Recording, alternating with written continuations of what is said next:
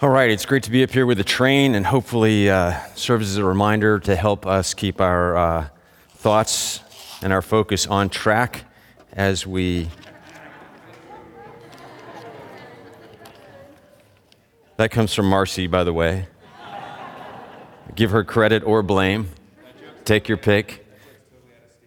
It is totally out of steam. Uh, uh, oh, speaking, which reminds me, um, that, I don't know if you saw this in the news, the CEO of IKEA has just been elected Prime Minister of Sweden. Uh, right now, he's putting together his cabinet.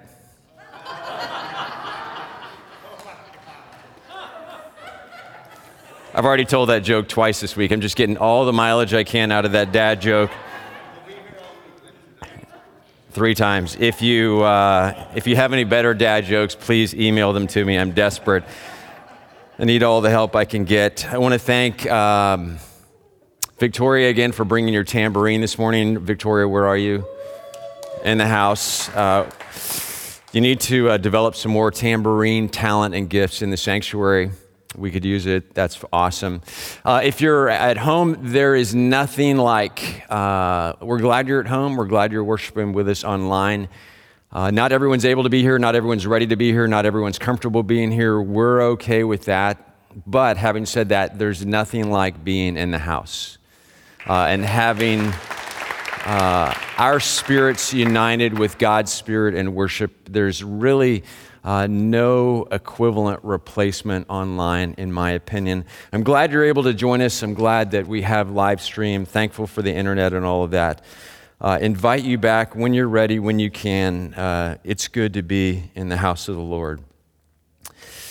If you're, uh, if you're at home, I want to say this one more thing too. Uh, if you're at home and uh, you never check in, and you remain incognito, anonymous. Uh, you do regularly, always, sometimes. I want to invite you to, for the first time ever, maybe check in in the comment section, uh, the YouTube chat this morning. Say hi, let us know that you were here. That'll help us connect with you, to know that you were here for deacon follow up and a variety of other things. If you'd rather not go public in that way with that, send us an email to info at fpcsm.org or use the, uh, the Connect tab in the upper left hand corner of our website just to connect with us, just to let us know that you're here so that we can care for you and extend to you uh, the love and the fellowship of God in different ways. We're continuing this morning with our journey through the Gospel of Mark. We've been at it for a long time, and yet we're not even halfway through this amazing book. I hope you're finding ways to remember what we're talking about on Sunday mornings and to cement those things in your mind. And so, through that, apply them in your lives. Uh, this week, I saw this little image on social media, and I thought, oh, that describes me. My brain has way too many tabs open. Four of them are frozen, and I have no idea where the music is coming from. Anyone ever feel that way? Ever have that experience? It's like overload. Okay. Uh, I know that you, some, some of you take notes on Sunday mornings. Others of you discuss and process what we're talking about here in the sanctuary and life groups after worship. Both of those are great ways to help you remember and apply what we're talking about here.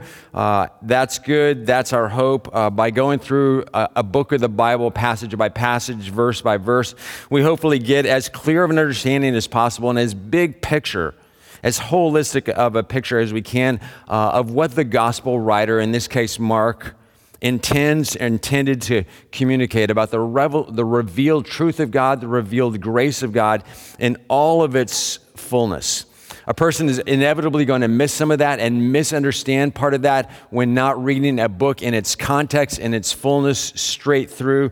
He or she will only get parts and snippets. So I encourage you to go back, listen, not because I'm a great preacher or any of us are great preachers, but so for the sake of continuity to pick up all that the scriptures have. Uh, in all of its fullness, with, uh, with context, not piecemeal, uh, get the big picture. Such a reading of the study of uh, Mark uh, gives one a well rounded understanding of God's good news, of uh, who Jesus was, not just in bits and pieces, of who God's kingdom, of the whole picture about what Jesus was like. Frequently, we take little snippets, the parts we like, the things that people talk about the most, and focus on those. Uh, let's go through uh, the whole gospel together as you're able to keep up and digest it however you can so that we can fully understand Jesus, God, God's kingdom, what God has for us in this life about faith, about relationships, the fullness of what God wanted. The Gospel of Mark is about 15,000 words. That's it. It's not a lot. You can read through it every day if you wanted to. It's like a long essay, but it is full it is uh, like a well that doesn't have a bottom.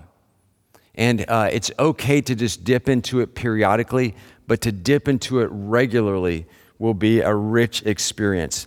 The Gospel of Mark is, I would say, I'm going to go out on a little limb here, but not too big of one, and say one of the most important pieces of literature in human history. It's the first and the shortest of the Gospels but it's also uh, one of two primary sources for Luke's gospel and Matthew's gospel. It is compact, and through it, God has brought about incredible change, transformation, life in the world and in human history by those and in those and through those who have understood Jesus through what Mark penned. Human history, without a doubt, has been shaped by the Gospel of Mark, and by God's grace, may we also be shaped in such a way. Uh, to that end, let's pray one more time. Pray with me. God, help us to uh, be open, to set aside the things that would distract or limit uh, our, in our minds uh, our ingestion of what you would have us hear, know, see, become, embrace, and live. We love your truth. We love your grace. We feed on and feast on your words and your word. Open our eyes, give us hearts that are good to receive.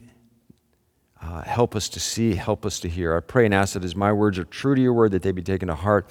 If my words stray or deviate in any word, may they immediately be forgotten. We pray with hope in Christ the Lord. Amen. So, uh, last week we uh, looked at the first half of Mark's Gospel uh, of chapter 7 and kind of zipped through three little different sections all in one Sunday, kind of picked up the pace. We're going to finish uh, chapter Mark quickly uh, this morning. So, beginning at chapter, uh, chapter 7, verse 24 of Mark's Gospel, listen closely. This is God's Word. Jesus left that place and went to the vicinity of Tyre. He entered a house and did not want anyone to know it, yet he could not keep his presence secret. In fact, as soon as she heard about him, a woman whose little daughter was possessed by an impure spirit came and fell at Jesus' feet. The woman was a Greek born in Syria and Phoenicia. She begged Jesus to drive the demon out of her daughter. First, let the children eat all they want, Jesus told her, for it's not right to take the children's bread and toss it to the dogs. Lord, she replied, even the dogs under the table eat the children's crumbs. Then Jesus told her, For such a reply you may go, the demon has left your daughter. She went home and found her child lying on the bed and the demon gone. Then Jesus left the vicinity of Tyre and went through Sidon, down to the Sea of Galilee, and into the region of the Decapolis. There, some people brought to him a man who was deaf and could hardly talk, and they begged Jesus to place his hand on him. And Jesus took this man aside, away from the crowd. Jesus put his fingers into the man's ears. Then he spit and touched the man's tongue. He looked up to heaven and with a deep sigh said to him, Ephphatha, which means be opened. It's Aramaic and Mark's interpreting. At this, the man's ears were opened, his tongue was loosened, and he began to speak plainly. Jesus commanded them not to tell anyone, but the more he did so, the more they kept talking about it. People were overwhelmed with amazement. He has done everything well, they said. He even makes the deaf hear and the mute speak. And here's a map of where Jesus was. Here's a map of where Jesus went. And I added Tyre up there in the upper left corner. Jesus was from Galilee. He spent most of his life and certainly most of his approximately three years of public ministry in the area of Galilee, you see in the upper part there. He was a Galilean, having grown up in Nazareth, the center or the headquarters. Uh, the focal point of his ministry was a town called Capernaum. Mark tells us in verse 24 that Jesus left the area of Galilee so familiar to him and went to the vicinity of the port city of Tyre outside of Galilee. It's the only time that we are told in any of the Gospels that Jesus, as an adult, left the area that today we call Palestine. Other than going across the Sea of Galilee, to the area on the eastern shore of Galilee known as Decapolis, which was sort of a pseudo Jewish area and at least partly Jewish right on the seashore. Other than that trip or two across the big lake known as the Sea of Galilee with his fishermen disciples, and other than the time, the time that Jesus' parents fled Israel, Palestine, when Jesus was just a toddler, uh, as refugees fleeing the persecution of Herod, going to Egypt for a time until it was safe and then coming back. Jesus spends all his time in Galilee, occasionally going down to Judah, to Jerusalem. And this is the one time that he leaves that whole area. Mark doesn't tell us why Jesus made this trip. Depending on Jesus' point of departure in Galilee, this could have been as much as 35 miles from Galilee up to Tyre. There was no public transportation, there were no trains, there was no Uber. They didn't have horses, they didn't have a carriage. Jesus walked. There must have been something important about this trip. Mark doesn't tell us exactly why he went.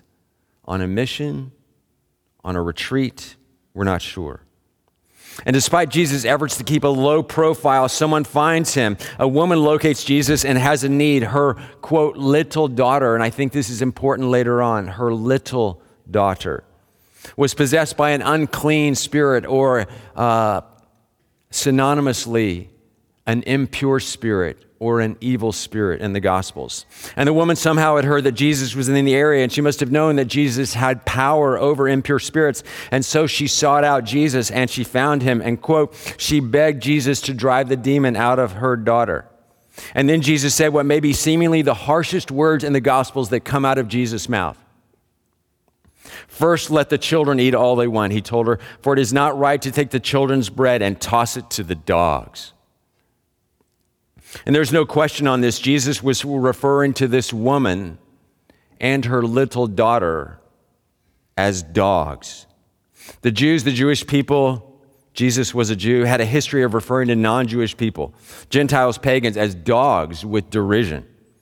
And yes, it was a derogatory term in all of its ways, absolutely. And this is just how things were in their culture, in their history. And we're going to be asked to think about our own culture and history and identity in a moment and through this. However, there was and there is in the Greek language multiple words for dog. And the Jews had historically used, in reference to non Jews, a word that meant stray dog, rabid dog, mongrel dog, nasty dog, street dog, dirty dog. But here, Jesus uses another word for dog which the lexicons translate as little dog or domesticated dog or puppy, like the dogs that you and I have in our homes that we call our pets, that are even parts of our families. The children in Jesus' little parable are the Jewish people. His ministry is first uh, it was still first to the Jewish people. And this is consistent throughout the New Testament and not just in the Gospels. On Friday morning, a group of men and I are going through the book of Romans, and the theme or the thesis verse for Romans is chapter 1, verse 16, which goes like this Paul writes, For I am not ashamed of the gospel, for it is the power of God that brings salvation to everyone who believes, first for the Jew and then to the Gentile. Jesus' ministry was first to the Jews first to the Jewish people. There were God, they were God's original chosen people, covenant people, but the gospel is also very much for Gentiles. And the woman picks up on Jesus' words, his word choice, his selection. She knows the big picture. She knows that they, her people, were dogs to the Jewish people. But she picks up on Jesus' little tweak she understands that the prophet, healer, rabbi, teacher, evangelist is saying something slightly and significantly different. And so she replies, Lord, even the little dogs, even the puppies, The family pets under the table eat the children's crumbs. Yes? And with those words exhibits humility and submission to Jesus, but also this boldness and this confidence, persistence, even faith, though the word faith doesn't show up in any part of either one of these stories. And so Jesus replies, For such a reply, you may go. The demon has left your daughter. No touching, no magic words. It just happens. Jesus wills it. He approves it. It happens. It's done. And the woman went home, quote, and found her child lying on the bed, and the demon gone, dismissed, eradicated forever. And then Mark tells us that Jesus left the vicinity of Tyre and he headed to a city called Sidon. Sometimes we hear in the scriptures those words together, Tyre and Sidon, which was and is another 25 miles up the coast. Jesus still walking. Why does he go that way? Maybe to avoid people. Maybe because he doesn't want the attention, but he goes way out of his way. We don't really pick that up unless we know the geography, but uh, Mark's original readers would have known. He's going up out of his way, and then Mark says he comes down into the Decapolis, back to the area of Galilee on the other side, and to the area of the Decapolis that's mostly non Jews, maybe a few Jews along the coast, people who knew the God of the Jewish people.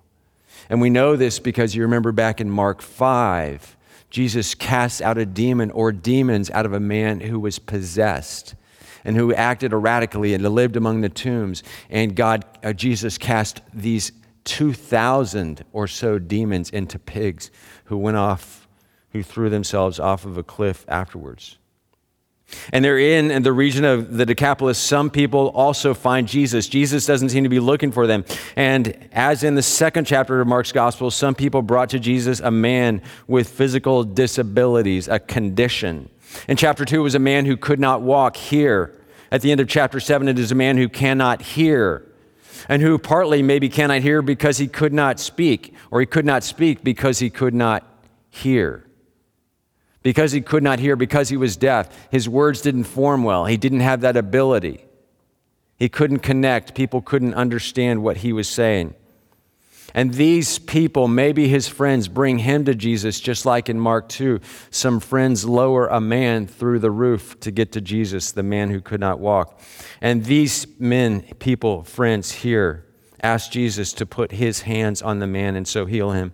And again, seeming to want to keep a low profile. Maybe he doesn't want his ministry to be known for all of these great healings. Maybe he doesn't want to be known simply as someone who heals physically. Maybe he doesn't want to be a sideshow or a circus. Maybe his time has not yet come. It is coming, but maybe it's not. Jesus takes the man away to a private space.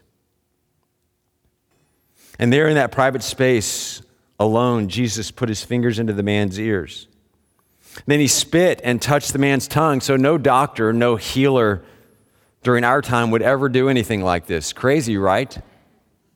If you went to the doctor and I'm said, I'm having hearing my, my I'm having hearing trouble, is the doctor going to do this to you?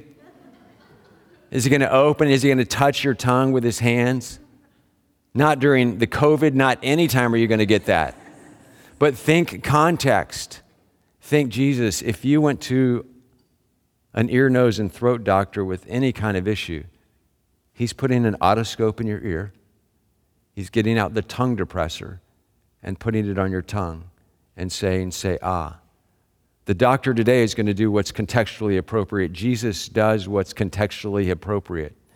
And then he says to the man and to anyone who's listening what he's going to do, just like a doctor is going to say to you, here's what I'm going to do, here's what I think, here's what's about to happen. And so Jesus exclaims, Ephphatha, which means be opened, just so that everyone knows that what's about to happen isn't an accident. It's not random, nor is it superstitious.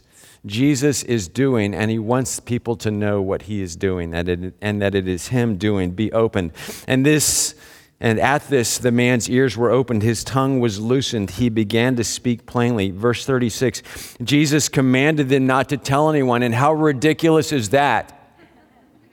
That this man, who for some length of time has not been able to speak or at least speak clearly or a way that people can understand this. How could he not?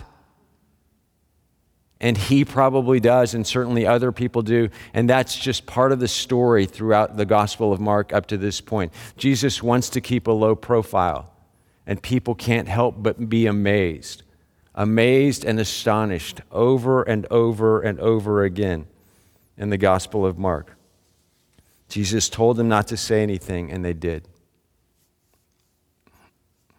Now, this isn't the first time that Jesus has healed someone of a physical ailment. And this isn't the first time that Jesus has cast a demon out of someone in Mark's gospel. In fact, Mark makes it sound like Jesus' activities like this were very common. It's almost like sickness disappeared from Galilee, and people were so broadly healed that if we had a broader history of Galilee, if we went to citydata.org, first century, plugged it in, Galilee, we would see all of these people being healed, hospitals sort of being emptied because of this massive work. But this is not a really new thing for Jesus in one sense, not the healing, maybe not even the way that he healed, not the casting out of demons or uh, the way that Jesus cast out demons. So, why does Mark put this here? What's unique about what's going on here? A couple of things, maybe. And we think these two stories go together. Because at the end and at the beginning, Jesus wants to keep a low profile. You remember earlier on, we've talked about this as the messianic secret. Kind of a mystery to scholars about why Jesus wants to keep a lid on at least the early part of his work. We're not really sure.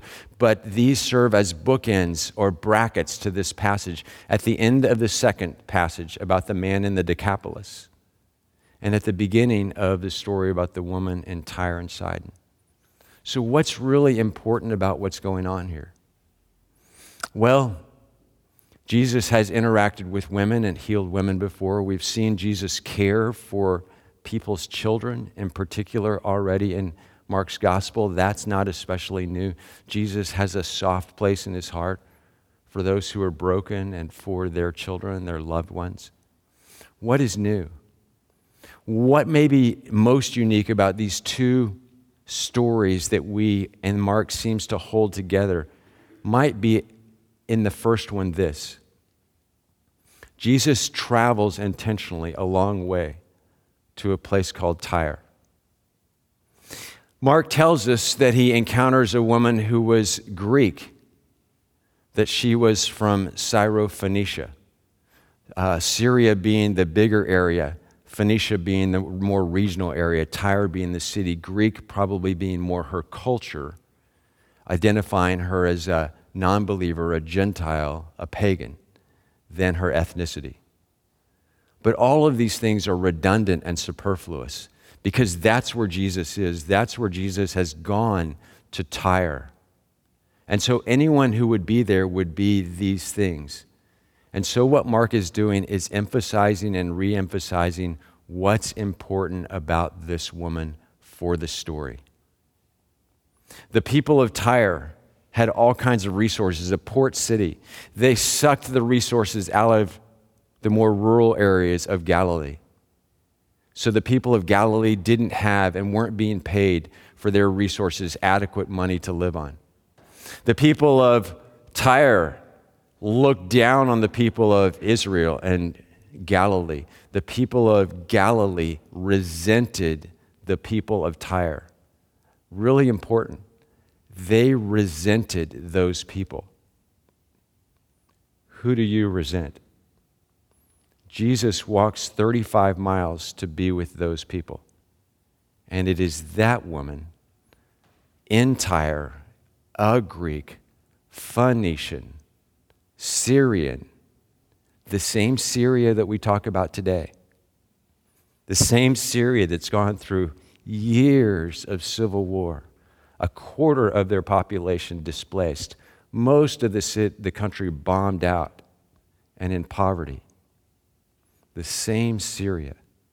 Jesus walks 35 miles and then even farther to get back to his home later on. Why? To show that God's love is for all people and that he models what he later tells his disciples to do to love all people unconditionally. To love all people unconditionally. Then he goes all the way around the world in some ways for him, walking. This is, it, it happens like this in Mark, as so much else happens like this in Mark's gospel. But he's walking for days to get the Decapolis to an area where people are unclean. Unclean. And there gladly heals another person who is not a Jew, likely, who is a foreigner, but closer in, and who is unclean, and he brings them in.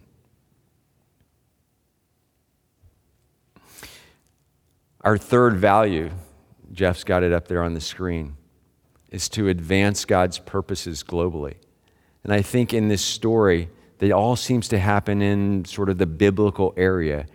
We see a call and a going first from Jesus, and then a call for us to not be content with loving our neighbors, but to advance the gospel around the known world to the farthest reaches of our own orbits whatever those may be and however those may be. And to do so in a way that loves people unconditionally. We don't just love the people right around us unconditionally, but we love those far beyond and around the world unconditionally.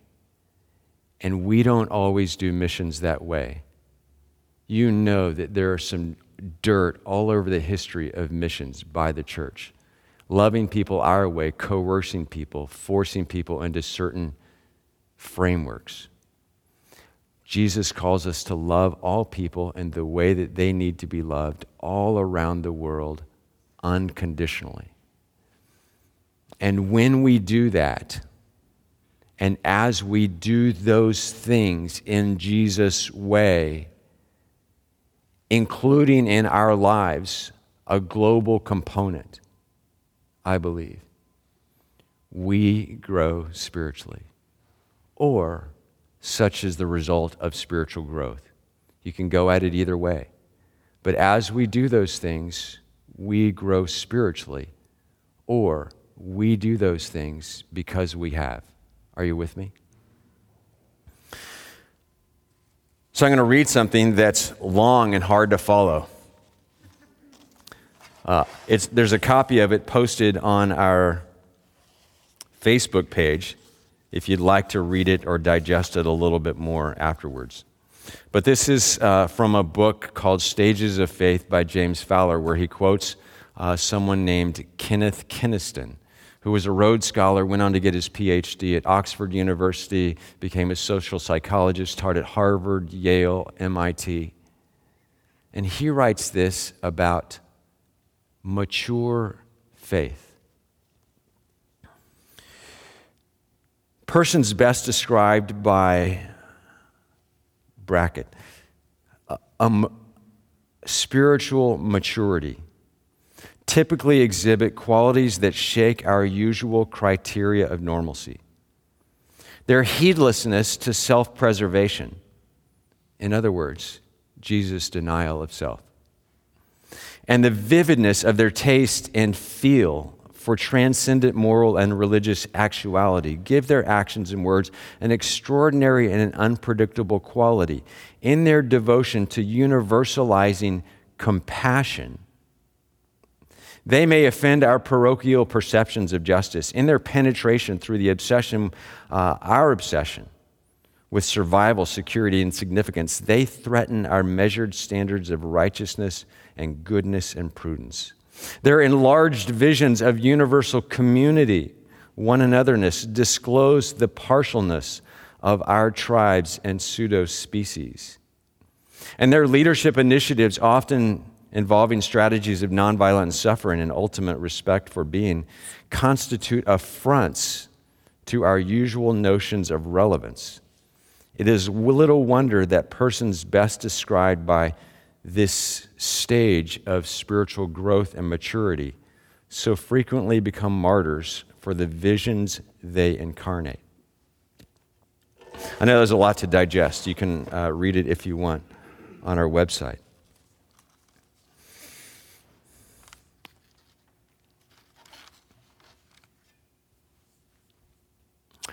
And so, in writing and thinking this past week, the church has a problem.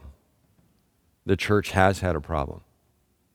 The church in the United States, the church of a Christian country, every time July 4th rolls around, there's conversation about whether or not we're a Christian country. Yes, absolutely. Of course, we're a Christian country. It's right there in the founding documents, it's right there in our Constitution, it's right there in the amendments like the one that says people whose skin is black or dark or from Africa equal about three fifths of a person. Have you read the Declaration of Independence lately? One of our founding documents. I try uh, to remember each year to encourage my kids to read through the Declaration of Independence around July 4th. And so I often forget, but sometimes we get to it. But the last of the reasons given for the Declaration of Independence talks with some scorn about the Native American people, about the Indians, about the savages who already inhabited the land while this group of Northern European folks are declaring their independence from a domineering king and kingdom, are at the same time doing the same to others. We need to look within at the ways that we love or don't love unconditionally people who are different than us. Jesus explicitly models this in the Gospels and here subtly in the Gospel of Mark.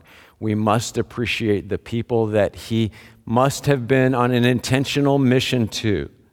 Because people don't randomly walk 35 and then another 25 and then another 50 miles for no purpose at all.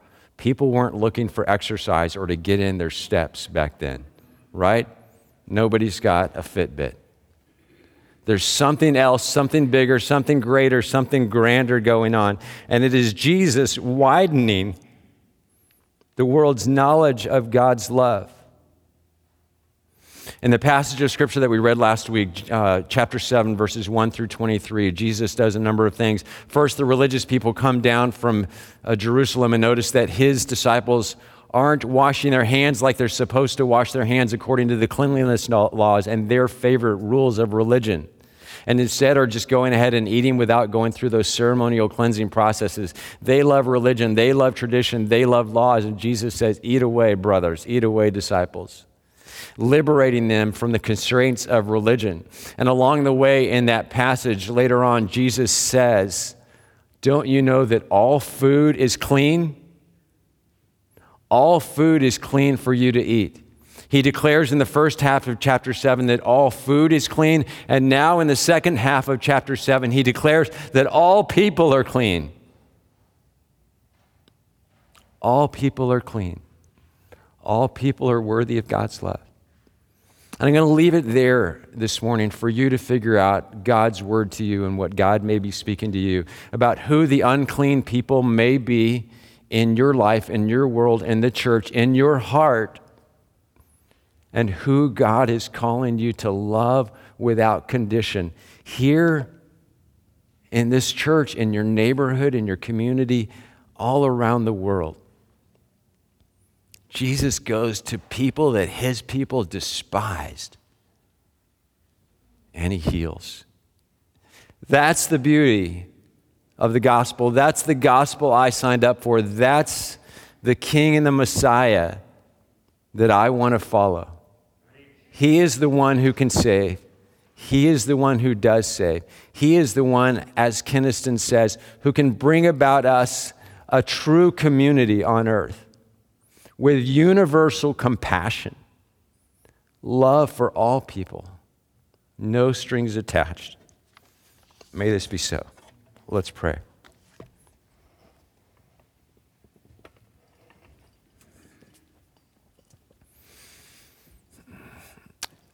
Uh, God, as Kristen prayed earlier, we confess our sin and our sinfulness, our distorted images and ideas of who you are and how the world's supposed to be and what we're called to do and who we are.